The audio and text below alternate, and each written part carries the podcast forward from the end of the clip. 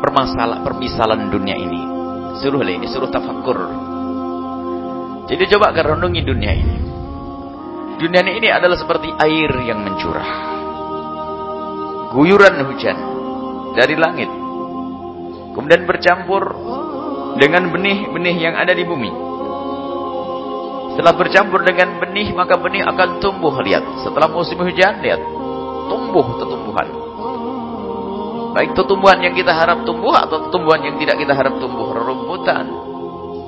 Dan buah-buahan, padi dan segala macam. Mimma ya'kulun nasu yang menjadi bahan makanan bagi bangsa manusia. Walan'am dan juga makanan bagi binatang-binatang ternak. Hatta idza akhadatil ardu zukhrufaha. Sampai di saat hijau royo-royo indahnya bumi ini dengan tanaman-tanaman karena curahan hujan. Wadanna ahluha dan orang yang memiliki perkebunan pertanian tersebut itu menduga bahwasanya annahum qadirun 'alaiha pasti bisa memanennya nanti.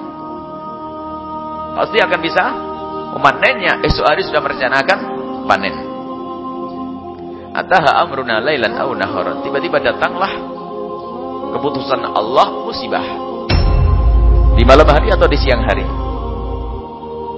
Waja'alnaha hasidan sehingga ditemukan di esok harinya tanaman yang seharusnya dipanen itu sudah seperti sudah dipanen, artinya tidak ada lagi. Kalam takhna bil amsi seperti tidak pernah ada apa-apa hari sebelumnya. Jadi yang semula ada tumbuhan, buah-buahan atau padi yang menguning tinggal memanen saja. Ternyata tiba-tiba saat itu datang musibah dari Allah, gampang banjir roboh padinya atau apa Dan ini terjadi. Bisa saja terjadi seperti itu. Dan orang bisa menyaksikan.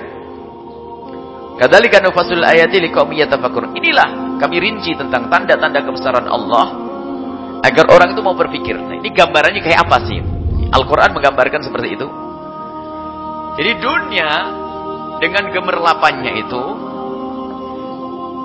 pasti akan mengalami kisah kepadamu seperti kisah ini loh yang diadakan disebutkan dalam Al-Qur'an. Kalau kisahnya ini yang di dalam Al-Quran, bisa saja orang bisa memanen secara sesungguhnya. Tapi, orang berusak dengan dunia itu, secara umum, secara keseluruhan itu seperti disebutkan dalam kisah ini.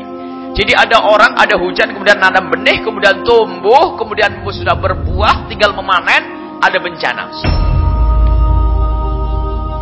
Pernah di belakang sini pagi-pagi kita lihat waktu ada padi. Kemarinnya kita lihat padi menguning luar biasa. Tinggal memanen. Di pagi hari, besoknya di pagi hari kita ke belakang. Terperhatikan kok gak ada benih, gak ada biji padinya, pada ke mana? Apakah dipanen sama orang? Karena kebetulan panen kita terlambat. Paling terakhir. Habis semuanya. Jatuhnya apa? Dimakan tikus. Lihat, dalam semalam itu habis semuanya. Dimakan tikus pernah di belakang ini. Saya lihat ini, yang betul. Allah gampang kirim tikus. Sedekah, selesai. Dimakan tikus. Sehari habis. Karena apa? Panen semuanya, padi yang orang sudah pada habis, akhirnya ngumpul di sini. Setelah sana dipanen, panen, panen, panen, terlambat kita. Kita nanamnya sehingga terlambat panennya, lihat dalam semalam habis ini. Ini kenyataan di pondok, ini di belakang pondok itu. Jadi kalau Allah pengen menghabiskan kan gampang.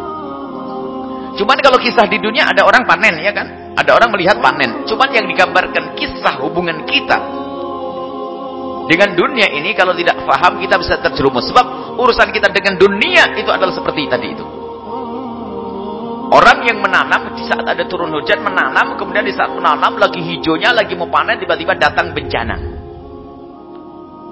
Nah kalau bisa langsung panen kan untung. Maksudnya kita dengan dunia kok begitu lihat. Ada orang ngumpulin dunia sebanyak-banyaknya. Baru bangun rumah, bangun gedung, mati. Nah itu loh maksudnya. Pasti datang bencana. Kalau dalam kisah di dunia tidak pasti. Ada orang panen di sini setiap bulan, setiap tahun kita dengar ada apa? Panen. Bukan itu gambaran yang dihadirkan Allah itu gambaran dunia itu dengan dirimu itu adalah seperti itu loh. Ada orang menanam Di saat turun hujan, musim hujan menanam, kemudian tumbuh, hijau mau panen, datang bencana. Engkau pun dengan dunia seperti itu.